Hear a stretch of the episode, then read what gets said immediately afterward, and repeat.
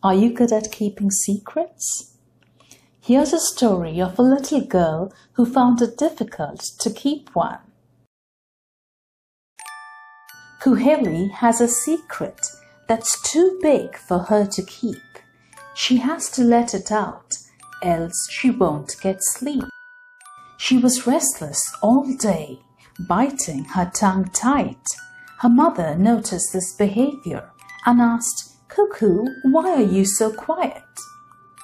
Mummy, there's something I know that I can't tell anybody, but the thought is growing inside my head and is making me worry. Well, if your secret is so big that you can't share it with your mum, why don't you write it on a piece of paper and seal it with some gum? Better than that, Kuheli's father spoke. You can tell it to your dad. I won't utter a word. You know I'm not that bad. How about you tell me? Kuheli's brother asked. I won't share it with anybody, like how I've done in the past. At this, the brother chuckled naughtily at Kuheli's plight while Kuheli just didn't find any of the suggestions right. Come here, my sweet child, Kuheli's grandma beckoned.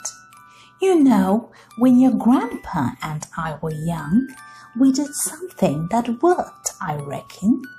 If you want to keep your secret safe forever until the end of time, you must whisper it to old trees they are the most trusted friends you can find. They will listen patiently and never interrupt while you speak. They won't utter a single word. Your secret forever they'll keep. Kuheli's face lit up as she finally found her answer. She hugged her grandma and then whispered the secret into her ear. Do you know why? Because grandparents are like old trees who witness the great passage of time. In their wise, loving boughs and shade, do we all grow and shine, just how Kuheli will. That brings us to the end of another bedtime rhyme. Off you go now into a land of beautiful dreams this is Mon Mon wishing you all good night.